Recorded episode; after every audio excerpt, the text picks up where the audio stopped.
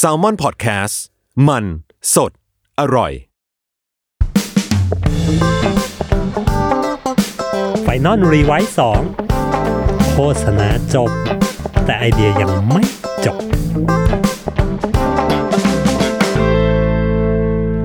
สวัสดีครับผมกลับมาพบกับ Final r e v i s e 2 Podcast นะครับ โฆษณาจบแต่ไอเดียมันยังไม่จบจ้า เราอยู่กันมาครบ 10 EP แล้วนะครับ 2 เดือนแล้วฉลองหน่อยเฮ้ก็ขอบคุณทุกท่านนะครับที่ติดตามกันมาจนถึง 10 EP แล้วนะครับ สิ่งที่ผมอยากจะชวนทุกท่านมา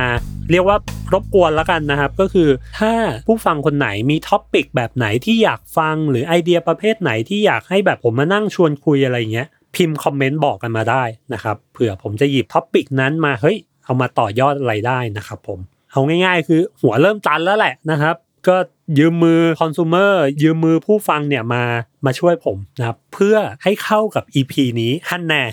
ตบเข้า EP อย่างเนียนนะครับ มันเป็น EP ที่ว่าด้วยไอเดียที่เราจะยืมมือคอน sumer มาช่วยเราขายของนั่นนะฟังดูเหมือนกลยุทธ์ทางสามก๊กยังไงไม่รู้นะครับยืมมีดมาฆ่าคนนะฮะแต่เราไม่ได้ฆ่าใครนะครับ เราจะยืมมือคอน sumer มาช่วยเราขายของนะครับ เหตุผลที่ผมหยิบยก topic นี้มาชวนคุยนะครับ เพราะว่าเฮ้ยช่วงหลังๆ โลกมันเปลี่ยนมากเลย จากเมื่อก่อนเนี่ยเราสามารถซื้อของได้ในตามตลาดตามซูเปอร์มาร์เก็ตเริ่มมีร้านสะดวกซื้อนะครับ หลังๆนะฮะโลกมันเปลี่ยนไป เราสามารถซื้อของออนไลน์ได้ละ มีแพลตฟอร์มออนไลน์ในการให้เราซื้อของ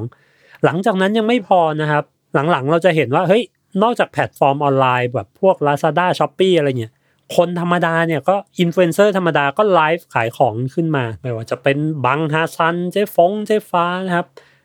มันเกิดช่องทางเหล่านี้เพิ่มขึ้นมา เพิ่มขึ้นมาเพิ่มขึ้นมา แล้วมันน่าจะดีถ้าเครีเอทีฟอย่างพวกเราเนี่ยสามารถหยิบเอา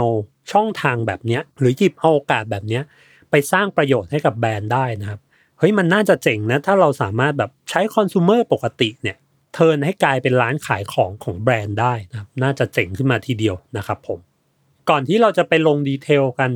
ลึกกว่านี้นะครับผมจะขออนุญาตหยิบยกขึ้นมาสัก 2 เคส เพื่อให้เห็นภาพรวมของการที่เรามีไอเดียที่อยากจะไปหยิบยืมมือคอน sumer เนี่ยมาช่วยเราขายของนะครับแล้วมันจะมีจุดร่วมอะไรบางอย่างที่ที่ทั้ง 2 เคสเนี้ยมันมีร่วมกันเคสแรกครับเคสแรกเป็นของ Xbox นะครับ Xbox ทุกคนน่าจะรู้จักกันดีก็คือ เขาเป็นเครื่องเล่นเกมจาก Microsoft นะครับ มันเหมือนกับ PlayStation 4เนี่ยแหละ เหมือนกับ Nintendo Switch เนี่ยแหละ แต่ว่ามันเป็นของ Microsoft นะครับ ชื่อว่า Xbox ซึ่งเครื่องแต่ละคอนโซลเนี่ยไม่ว่าจะ Play 4 Nintendo Switch หรือ Xbox เนี่ยเขาก็จะมีจอยบังคับนะครับที่เอานักเล่นเกมจะเรียกว่าจอยเกมเนี่ยแหละ ก็คือแต่ละคนแต่ละคอนโซลก็จะมีจอยเป็นของตัวเองนะครับ Xbox ก็เหมือนกัน Xbox ก็จะมีจอยเป็นของตัวเองนะครับ ในปี 2016 ครับ Xbox เขาเปิดขึ้นมาแผนกหนึ่งชื่อว่า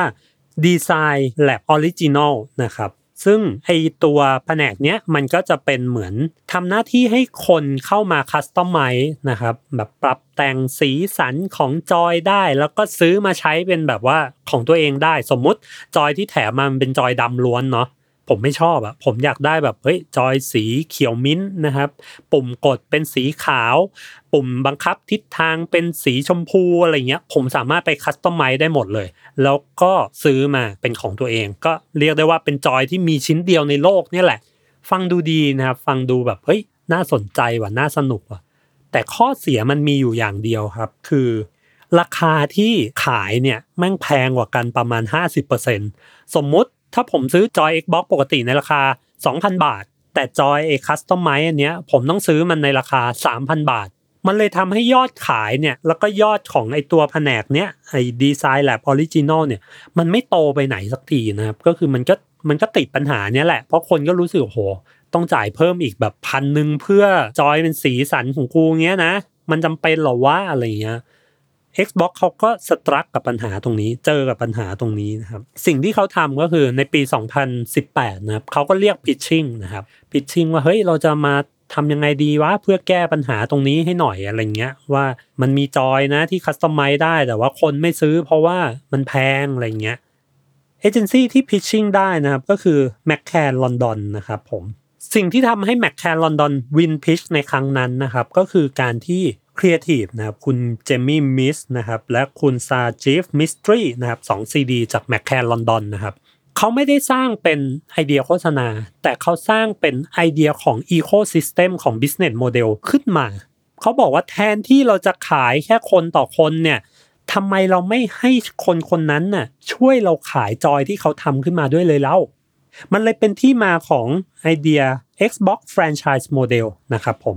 สิ่งที่ consumer จะทำนะครับก็คือคอน sumer เข้ามานะครับในเว็บไซต์นั่นแหละ แล้วก็มา customize จอยของตัวเองนะครับถ้าของเก่ามันก็คือจบแค่นี้ customize แล้วก็แล้วก็ซื้อกลับไปนะแต่สิ่งที่ Xbox ทำนะครับก็คือ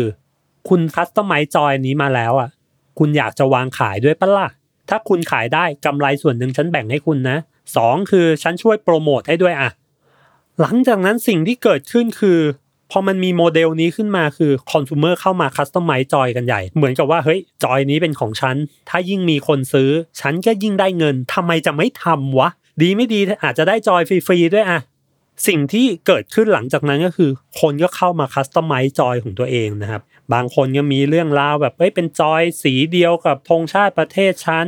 เป็นจอยที่เป็นสีชมพูเพื่อบ่งบอกความเป็นแบบวันสตรีสากลเพื่อ empower ของผู้หญิงนะครับ แต่ละจอยมันเลยมีที่มาที่ไปมันเลยมีเรื่องราวขึ้นมาเต็มไปหมดเลย เพราะเหตุผลที่ว่าคอน sumer อยากทำแล้วก็อยากขายให้ได้นะเพราะว่า ฉันก็จะได้เงินคืนกลับมา เท่านั้นยังไม่พอนะครับเขามาสร้างจอยเสร็จแล้วปุ๊บในส่วนของคอน sumer เนี่ยเขาก็จะเอาตัวจอยเนี้ยไปโพสต์เปล่าประกาศโพลธนาลงคลิปใน YouTube โพสต์ลง Facebook ตัวเอง เพื่อให้คนมาช่วยกันซื้อ ยิ่งซื้อกูก็ยิ่งได้ตังค์เหมือนเหมือนเราเป็นเจ้าของสินค้าสินค้าหนึ่งนะฮะว่าแบบพอทำขึ้นมาแล้วเราก็อยากให้คนรู้จักสินค้าของเราเยอะ ๆ อันนี้ในมุมคอน sumer นะครับ ในมุมของ Xbox ในมุมของแบรนด์แบรนด์ก็ยิ่งช่วยโปรโมทสินค้าเข้าไปใหญ่นะครับทำเป็นร้านทำเป็น corner หนึ่งขึ้นมาว่าเอ้ยจอยนี้มาจากคุณคนนี้จอยนี้มาจากคุณคนนั้น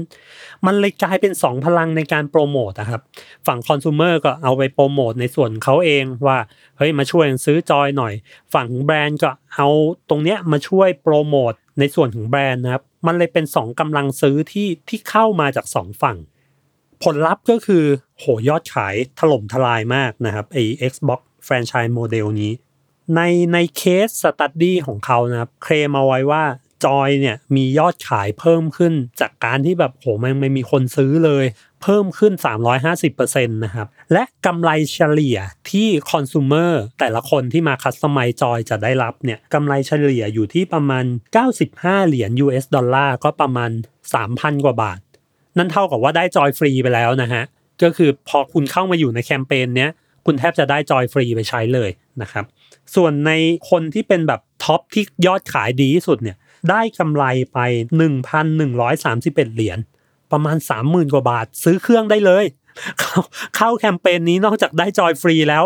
มึงแทบได้เครื่องฟรีเลยนะครับ อันนั้นเป็นในส่วนของผลลัพธ์ทางด้าน marketing นะครับ อันนี้ในส่วนของเงินละ ในส่วนของกล่อง แคมเปญเนี้ยก็ได้รางวัล Grand Prix นะครับของงาน Cannes Lions ในปี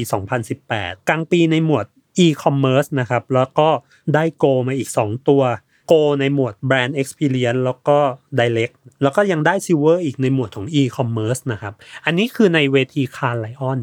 ในเวที D&AD นะครับที่ครีเอทีฟทุกคนรับรู้กันว่าได้โคตรยากเลย แคมเปญนี้ก็ไปกวาดมาอีก2 Wood แล้วก็ในส่วนของ Clio ในส่วนของเวทีอื่นๆ งานชิ้นนี้ก็ไปกวาดรางวัลมาอีกเพียบเลยเหมือนกัน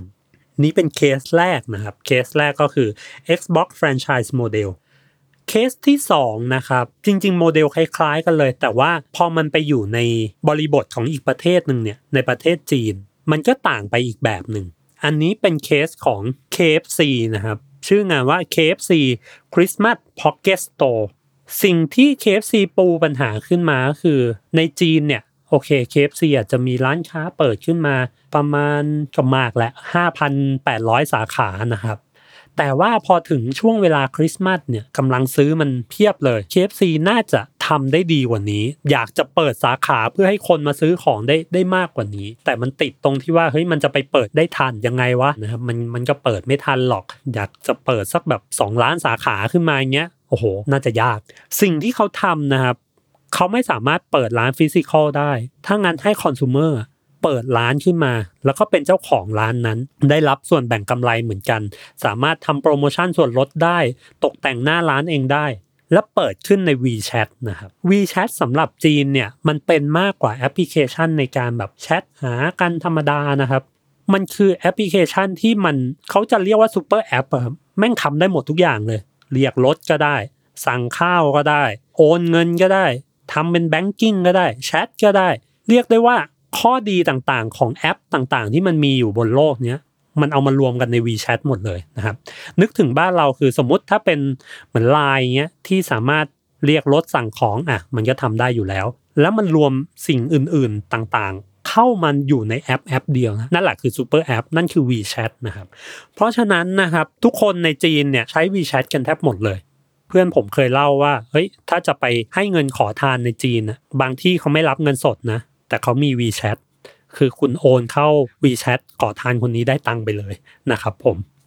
สิ่งที่ KFC ทำนะครับกับคอน sumer ก็คือให้คอน sumer เปิดร้านใน WeChat แล้วก็ตกแต่งหน้าร้านเองได้ ในร้านเนี่ยมันก็จะเป็นหน้าร้านร้านหนึ่งแล้วก็วางขายสินค้าได้ เราจะเลือกอะร้านเราจะขายอะไรอะ จะขายไก่ หรือจะขายมันบด หรือจะขายทาร์ตไข่มันจะให้เลือกวางได้ประมาณ 6 รายการเมนูอาหาร แล้วคอน sumer ก็จะเป็นเจ้าของร้านร้านนั้นจริงเลย ถ้าขายได้เยอะ กำไรก็จะตกมาเข้าตัวคอน sumer เอง แล้วตัวคอน sumer เองก็สามารถทำโปรโมชั่นได้เฮ้ยลดซื้อ 2 แถม 1 ซื้อ 1 แถม 2 อยากมีโปรโมชั่นไหนลด 5%ลด 10%ทำได้หมดนะครับ ก็คือเป็นเจ้าของร้าน KFC ขึ้นมาจริงๆ นั่นแหละ ส่วนคนที่เป็นผู้บริโภคนะครับ ถ้าจะสั่ง ก็สั่งผ่านหน้าร้านนี้ได้เลย สั่งผ่านหน้าร้านของเพื่อนเรา เพราะว่าเราจะได้รับส่วนลดอะไรเงี้ยหรือสั่งผ่านคนนี้ เพราะว่ามันจะมีส่วนลดอะไรบางอย่าง เพราะมันใกล้บ้านมากกว่าหรืออะไรเงี้ยครับและถ้าจะรับสินค้านะครับจะไปรับ KFC มันก็จะแท็กตามมือถือของคนที่สั่งนะครับว่าเฮ้ยคุณสั่งจากร้านนี้ใช่ปะตัวคุณอยู่ในรัฐไหนอยู่ใกล้ร้านไหนมากที่สุด คุณสามารถไปรับเอาอาหารเนี่ย ได้ที่สาขาที่ใกล้คุณที่สุดนะทุกอย่างมันสะดวกสบายมาก ทุกอย่างมันทำให้ทุกคนวินวินกันหมดนะครับ หลังจากนั้นเมื่อแคมเปญถูกปล่อยออกไปนะครับผลลัพธ์ที่เกิดขึ้นคือวันแรกเนี่ยมีร้านเกิดใหม่จากคอน sumer นะครับที่อยู่ใน WeChat เนี่ยห้าแสนหกหมื่นสาขานะครับเป็นจำนวนที่แบบเรียกว่ามันหนึ่งร้อยเท่าที่ร้านทั้งหมดที่ KFC มีอยู่นะครับแล้วสุดท้ายเนี่ยไปจบอยู่ที่2ล้านสาขา 345 เท่าของจำนวนสาขาที่ KFC มีอยู่ในจีนตอนแรก ยอดขายเนี่ยก็ทะลุไป 900%ตามที่เขาเคลมนะครับเรียกได้ว่าช่วงนั้นขายดิบขายดีนะครับขายดิบขายดีเป็นพิเศษเลยนะครับซึ่งทั้ง 2 แคมเปญที่ผมยกมาเนี่ยจริง ๆ นอกเหนือจาก 2 แคมเปญนี้มันจะมี Diesel Diesel ก็ทำในโมเดลคล้าย ๆ กันนะครับ ชื่อว่า be a follower business นะครับ ผมอาจจะแปะลิงก์ไว้ให้เพื่อไม่ให้มันเพื่อไม่ให้ตัวพอดแคสต์มันยาวจนเกินไปนะครับโมเดลมันคล้ายๆกันเลยนะครับก็คือให้ consumer ตั้งร้านขึ้นมาในออนไลน์ แล้วก็คุณเป็นเจ้าของร้านนั้น ยอดขายที่คุณทำได้ ส่วนหนึ่งจะ turn เป็นกำไรให้กับคุณนะครับคุณสามารถ customize หน้าร้าน customize โปรโมชั่นเองได้เหมือนกับว่าเป็นร้านของคุณเองอันนั้นก็จะเป็น be a follower size bit นะครับซึ่งทั้ง 3 แคมเปญเนี้ยนะมันจะมีจุดร่วมกันอยู่บางประการนะครับที่ ที่สังเกตแล้วเฮ้ยเออว่ะถ้าเราจะทำแบบนี้แล้วให้แคมเปญวิ่งจริง ๆ มันมันต้องมีจุดร่วมอยู่ประมาณเนี้ยนะครับ จุดร่วมแรกนะครับก็คือคอน sumer ต้องได้อะไรบางอย่าง ถ้าจะให้เขาทำอะไรบางอย่างที่ถ้าตรงๆมันมันก็มีความที่ต้องพยายามทำอยู่เหมือนกันนะ การที่จะต้องมาคัสตอมไมซ์จอยการที่จะต้องมานั่งเปิดร้านมานั่งตั้งอวตารในใน WeChat อะไรเงี้ยหรือตั้งร้านในในออนไลน์ขึ้นมาสักสักอย่างเนี่ย มันต้องใช้ความพยายาม และการที่จะเราจะขอร้องให้คอน sumer ใช้ความพยายามแบบนั้นเนี่ยเราต้องมีผลตอบแทนอะไรบางอย่างให้เขานะครับซึ่งทั้ง 3 แคมเปญเนี่ยใช้ผลตอบแทนเดียวกันก็คือกำไรบางส่วนจะเทินให้เป็นรายได้ของคุณ มันเห็นเป็นเม็ดเงินเลยอะ่ะเพราะฉะนั้นมันเริ่มดึงดูดแล้วอะนะครับนี่คือประเด็นแรกนะครับจุดร่วมอย่างที่ 2 ก็คือ ให้ความเป็นเจ้าข้าวเจ้าของเขานะครับนอกเหนือจากให้ผลตอบแทนอะไรบางอย่างแล้วอะ่ะ คุณต้องให้อิสระในการที่เขาจะบริหารในการที่เขาจะแบบดูแล product ตัวนั้นของคุณนะครับ Xbox ปล่อยให้ consumer มาโปรโมตตัวเอง ให้แบบว่าเราช่วยโปรโมทให้เขาด้วยนะครับ ให้ความรู้สึกว่าเขาเหมือนเป็นเจ้าของแบรนด์จริง ๆ นะครับ KFC ให้อิสระในการที่แบบคุณจะทำโปรโมชั่นนู้นทำโปรโมชั่นนี้นะครับ เรามีโปรโมชั่นให้คุณเลือกนะครับ แล้วคุณก็แล้วแต่ร้านคุณเลยว่าเฮ้ยร้านคุณจะใช้โปรโมชั่นไหนนะครับ นอกเหนือจากนั้นเรายังช่วยโปรโมทให้คุณอีก ความรู้สึกในความเป็นเจ้าข้าวเจ้าของเนี่ยมันเลยเริ่มรู้สึกว่าเฮ้ยจากปกติอะกูต้องไปเป็นคนซื้อของแบรนด์แบรนด์นี้ตลอดเลย แต่ทำไมคราวนี้กูรู้สึกว่าเฮ้ยเหมือนกูเป็นเจ้าของแบรนด์นี้แล้วมี marketer มาช่วยทำงานให้กูด้วยวะนะครับนั่นคือจุดร่วมอย่างที่สองคือ ให้ความรู้สึกเป็นเจ้าข้าวเจ้าของกับกับแบรนด์นะครับ และจุดร่วมสุดท้ายเลยที่ผมรู้สึกได้ก็คือ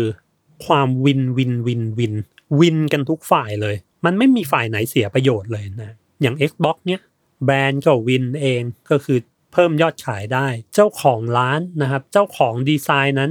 ก็ win ในมุมที่ว่าฉันก็ได้รับผลตอบแทนคอน sumer คอน sumer ผู้ซื้อจอยทั่วไปก็วินในมุมที่ว่าเฮ้ยมันมีจอยหลากหลายสีออกมาแบบทำให้เราเฮ้ยอยากซื้ออันนั้นว่ะอยากซื้ออันนี้ว่ะนะครับ ในส่วน KFC วินในมุมของแบรนด์ก็คือ ฉันสามารถเปิดร้านค้าร้าน KFC ได้เพิ่มขึ้นมาอีก 2 ล้านสาขา โดยที่ฉันไม่ต้องลงทุนไปหาที่เปิดร้านขึ้นมาจริงๆ ยอดขายฉันก็เพิ่มขึ้นด้วย นี่ก็คือวินดอกแรก วินในมุมคอน sumer ที่เป็นคนเปิดร้านก็คือ แน่นอนฉันก็ได้รับผลกำไรกลับมานะรายได้ส่วนหนึ่งก็ตกกลับมาที่ฉันวินในมุมคอน sumer ผู้ที่สั่งซื้อทั่วไปก็คือเฮ้ย